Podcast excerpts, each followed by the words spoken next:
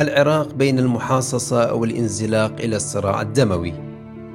دخل العراق مجددا في موجة من العنف نتيجة لقيام الفصائل الموالية لإيران باستخدام العنف المفرط والرصاص الحي ضد المتظاهرين من أنصار التيار الصدري ممن خرجوا غاضبين بعد إعلان زعيمهم مقتدى الصدر اعتزال العمل السياسي ردا على قرار المرجع الديني الحائري الذي طالب أتباعه بتقليد المرشد الإيراني خامنئي. ما أدى هذه الأحداث والصدامات إلى سقوط أكثر من 13 شهيدا في صفوف المتظاهرين إضافة إلى عشرات الجرحى والمصابين وتسجيل العشرات من الانتهاكات بحق القنوات الإعلامية والناشطين والصحفيين. في رسالة واضحة من قبل الأطراف السياسية التقليدية أن العراق أمام خيارين إما الإبقاء على الوضع الحالي أو الانزلاق إلى الصراع الدموي. مرحبا بكم في حلقة جديدة من بودكاست في عشرين دقيقة. معكم شاهو القرداغي نتحدث فيها عن أسباب قرار الصدر الاعتزال عن الحياة السياسية وتداعيات فتوى الحائري ودفع الصدر أنصاره إلى انسحاب فوري من المنطقة الخضراء بعد سفك الدماء ومآلات ذلك على المستقبل العراقي. أعلن المرجع الديني الحائري الذي يعد مرجعية دينية للتيار الصدري اعتزاله العمل الديني لأسباب صحية وشن هجوما ضمنيا في بيانه على مقتدى الصدر حيث دعا الحائري في أول وصاياه ببيان الاعتزال إلى اعتماد المرشد الإيراني علي خامنئي كمرجعية دينية من بعده. وقال على جميع المؤمنين إطاعة الولي قائد الثورة الإسلامية سماحة آية الله العظمى السيد علي خامنئي دام ظله. فإن سماحته هو الأجدر والأكفأ على قيادة الأمة وإدارة الصراع مع قوى الظلم والاستكبار.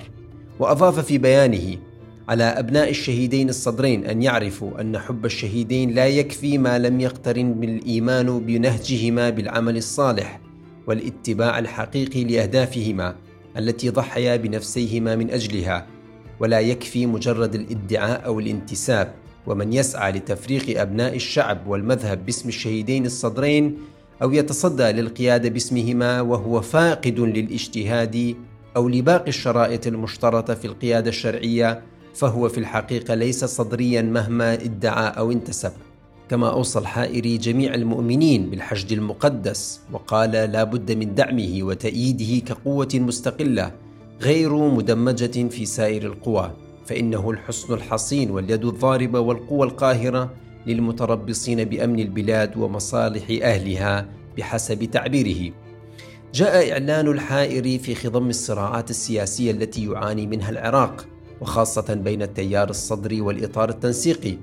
وأكدت القراءات الأولية أن هذا الإعلان قد يكون ضمن الأوراق السياسية التي يتم استخدامها للنيل من التيار الصدري والقضاء على أحلام السيد مقتدى الصدر لبناء دور ديني مستقبلي داخل العراق.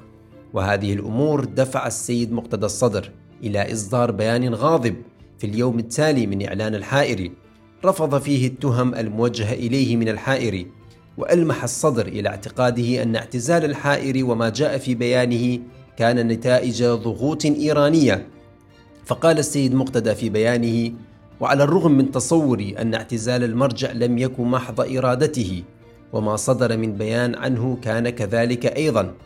كما أعلن الصدر في نفس البيان عن اعتزاله العمل السياسي وقال يظن الكثيرون بمن فيهم السيد الحائري أن هذه القيادة جاءت بفضلهم أو بأمرهم. كلا إن ذلك بفضل ربي أولا ومن فيوضات السيد الوالد قدس سره الذي لم يتخلى عن العراق وشعبه. وأضاف إنني لم أدعو يوما العصمة أو الاجتهاد ولا حتى القيادة إنما آمر بالمعروف وناه عن المنكر ولله عاقبة الأمور. وما أردت إلا أن أقوم الإعوجاج الذي كان السبب الأكبر فيه هو القوى السياسية الشيعية باعتبارها الأغلبية وما أردت إلا أن أقربهم إلى شعبهم وأن يشعروا بمعاناته قرار السيد مقتدى الصدر دفع أنصاره إلى الخروج إلى الشوارع والاحتجاج بصورة أكثر كثافة ضد خصوم التيار الصدري وخاصة في الإطار التنسيقي الذي يجمع الفصائل والأحزاب المواليه لإيران. كما دخلوا القصر الجمهوري وهددوا باقي المؤسسات والسلطات الموجودة داخل المنطقة الخضراء. ما دفع الميليشيات إلى مواجهة جمهور التيار الصدري بالسلاح وفتح النار عليهم وقتل العديد منهم دون أي تدخل من قبل القوات الأمنية المتواجدة في المنطقة الخضراء. وهذا ما دفع المتظاهرين إلى المطالبة الدعم والإسناد من سرايا السلام الذراع العسكري للتيار الصدري والذي انتشر في مداخل المنطقة الخضراء لحماية المتظاهرين من أنصار التيار بمحيط البرلمان العراقي. وأدى هذه التطورات إلى تصاعد المواجهات التي استخدمت فيها أسلحة متوسطة وثقيلة وقاذفات وارتفعت حصيلة القتلى إلى 33 معظمهم من أنصار التيار الصدري إضافة إلى سقوط عشرات الجرحى. وقد دفع تطور الأحداث واستخدام السلاح والمخاوف من الانزلاق إلى الحرب المفتوحة زعيم التيار الصدري إلى دعوة أنصاره للانسحاب الفوري من المنطقة الخضراء. وسط بغداد وإنهاء الاعتصام خلال ساعة واحدة فقط كما اعتذر الصدر للشعب العراقي الذي اعتبره هو المتضرر الكبير مما يجري وأن الوطن الآن أسير للفساد والعنف. وقال كنا نأمل أن تكون هناك احتجاجات سلمية لا بالسلاح وأن الثورة التي شابه العنف فهي ليست ثورة وأنا الآن أنتقد ثورة التيار الصدري. كما أكد الصدر أيضا أن الميليشيات الوقحة مسؤولة عن إراقة الدماء وقال لو تم سماعنا عندما طالبنا بحل الفصائل المسلحة لما حصل ما حصل اليوم. ومع دعوة الصدر بدأ فورا انسحاب أنصار التيار الصدري من مناطقهم وإنهاء مظاهر الاعتصام في المنطقة الخضراء والانسحاب بصورة كاملة استجابة لتعليمات الصدر الذي يتمتع باحترام كبير داخل أنصاره ويستند بقوة على عامل الطاعة الموجودة لدى أنصاره لإرسال الرسائل السياسية إلى خصومه من باقي الأطراف السياسية. وقد رحب العديد من الأطراف السياسية بخطوة السيد الصدر حيث ثمن رئيس حكومة تصريف الأعمال في العراق مصطفى الكاظمي دعوة زعيم التيار الصدري بانسحاب أنصاره من البرلمان خلال ساعة واحدة. وقال الكاظمي في تغريدة له على حساب تويتر إن دعوة مقتدى الصدر إلى وقف العنف تمثل أعلى مستويات الوطنية والحرص على حفظ الدم العراقي.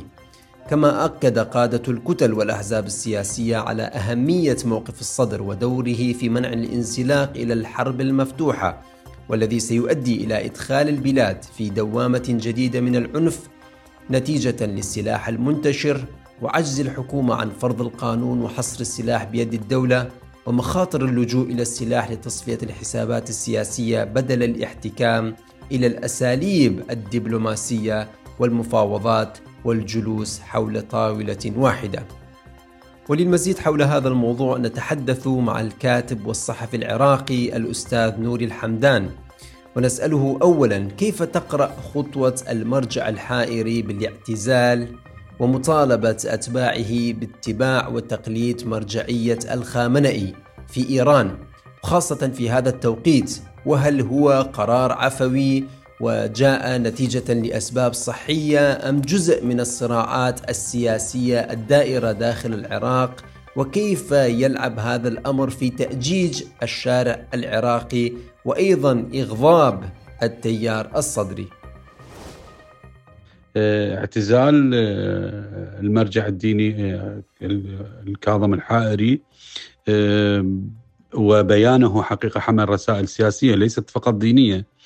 بالرغم من أنه تعد اعتزاله عن المرجعية السابقة قد لا لم يسبقه أحد من المراجع بمثل هكذا بيان.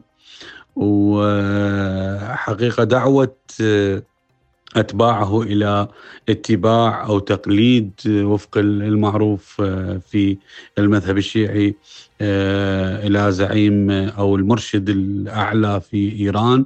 آه، آية الله علي خامنائي قد تحمل رسائل سياسيه أيضا لأنه آه، المرشد الأعلى للثورة في إيران هو لم يكن مرجعا فقط وهو زعيم سياسي أيضا.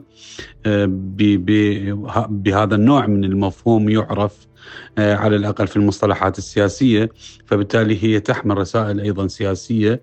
ولا أعلم حقيقة من الناحيه الدينيه آه، هل أتباعه ملزمين بهذه النصيحة أو بهذه الدعوة في تقليدهم ل آه، يعني للمرشد الإيراني أم هم غير ملزمين من الناحيه الدينيه يعني أنه نحن نعلم أنه اتباع أو التقليد هو يكون مكلف به المرء من خلال بحثه واطمئنانه ومن من خلال نصح أهل الخبرة يعني من هذا من هذا المجال.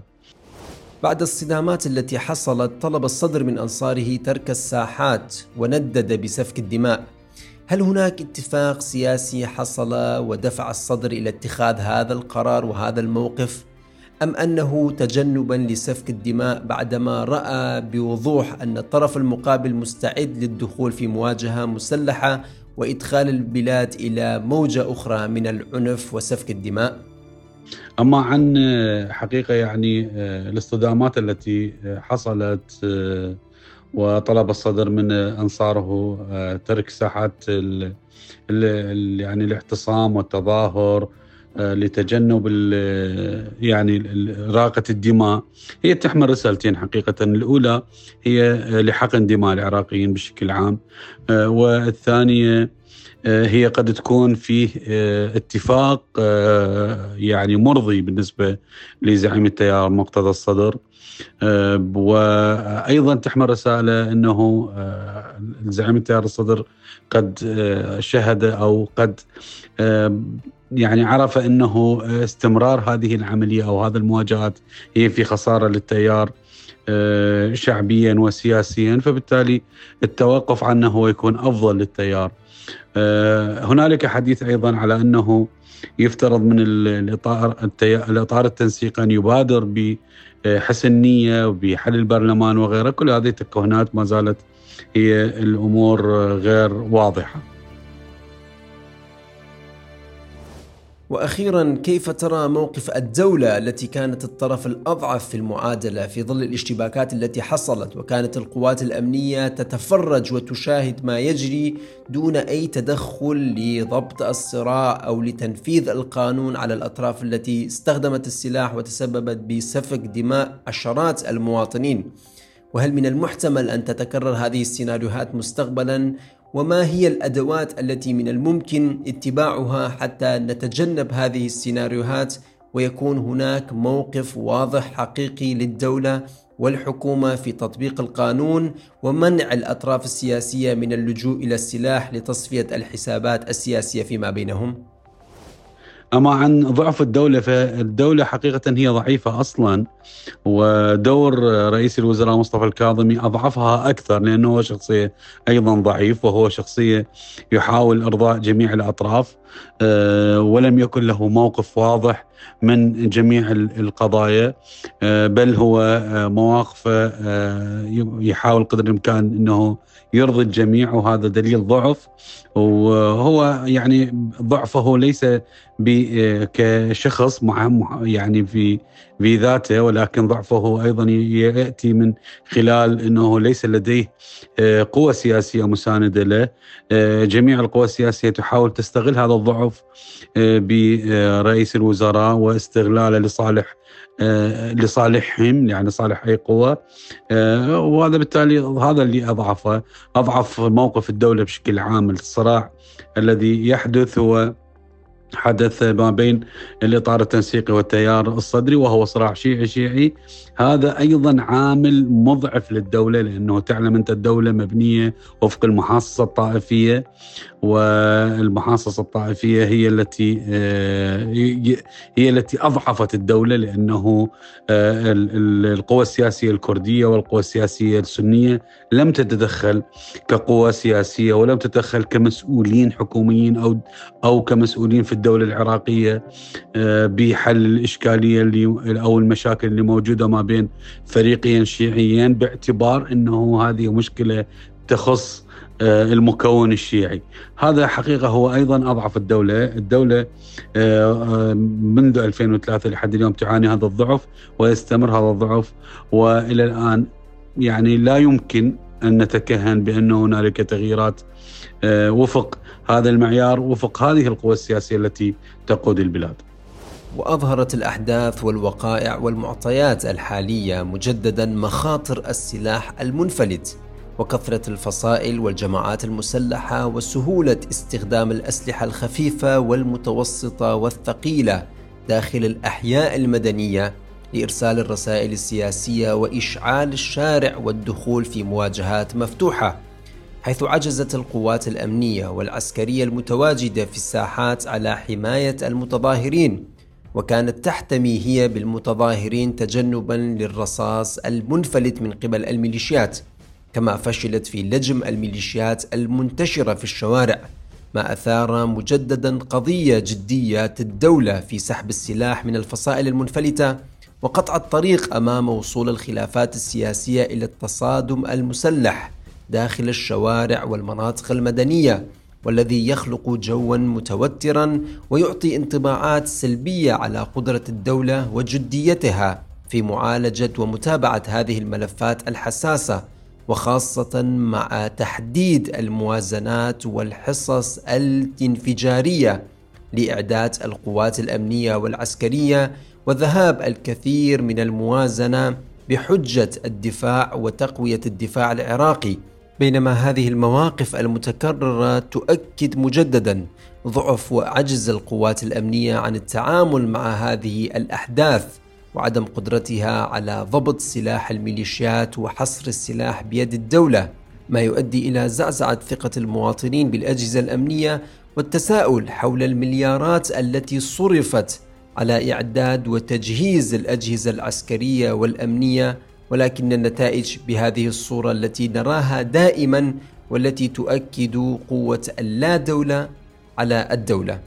كما ظهر بوضوح نية الأطراف السياسية وخاصة الإطار التنسيقي إدخال البلاد في حرب طاحنة مقابل السلطة والنفوذ وعدم الاستعداد للتخلي عن جزء من المصالح أو التنازل لأجل الوطن والمواطنين حيث تبين بوضوح أن المكاسب والامتيازات والمصالح أقدس بكثير عند الأطراف السياسية من الدم العراقي الذي تم سفكه وهدره بسهولة من قبل الميليشيات والأذرع المسلحة للأحزاب السياسية الفاعلة في سبيل الحفاظ على الوضع الحالي وعلى السلطة وعدم الاستعداد للاستجابة لمطالب الشعبية أو الاعتراف بالفشل المتراكم خلال السنوات الماضية واحترام قرار العراقيين الذين رفضوا بوضوح اختيار هذه الأطراف خلال الانتخابات الأخيرة ورغم خسارتهم في الانتخابات إلا أنهم أصروا على تشكيل الحكومة مجددا وفق الآليات والمبادئ التي أدت بذهاب العراق إلى ذيل القوائم الدولية وإلى أن تكون أكثر دولة فسادا وجهلا وتراجعا على مستوى العالم. يصر الأطراف السياسية التقليدية الموالية لإيران داخل العراق على الإبقاء على مبادئ المحاصصة والتوافقية. وعدم السماح لأي جهة أو شخص أو طرف بالمساس بهذه المبادئ التي في حال إلغائها فإنه سيؤدي إلى خسارتهم لجميع المكاسب والامتيازات التي حصلوا عليها منذ 2003 وحتى اليوم. وهم يرسلون رسائل واضحة بأن العراق أمام طريقين إما الإبقاء على الوضع الحالي وتوزيع الحصص مجددا كنظام المحاصصة أو الذهاب إلى المجهول والفوضى والانزلاق إلى الحرب والعنف وفتح أبواب الجحيم على العراقيين. وقد أكدوا هذه الحقيقة خلال أحداث الأيام الماضية واستعدادهم لقتل العشرات من المواطنين في سبيل إرسال هذه الرسالة لخصومهم ولجميع المواطنين وتحذير الجميع بأن الاقتراب من المحاصصة والتوافقية خط أحمر لا يسمحون لأحد بأن يقوم بمسه. إلى هنا ننتهي من حلقة هذا الأسبوع من بودكاست في عشرين دقيقة. تحدثنا فيها عن تداعيات وأسباب قرار الحائري وأيضا قرار الصدر في الانسحاب من العملية السياسية والرسائل الواضحة من الإطار التنسيقي بالإبقاء على المحاصصة أو الانزلاق إلى الفوضى والصراع المسلح الدموي. شكرا لكم لحسن الاستماع وإلى اللقاء في الحلقات القادمة.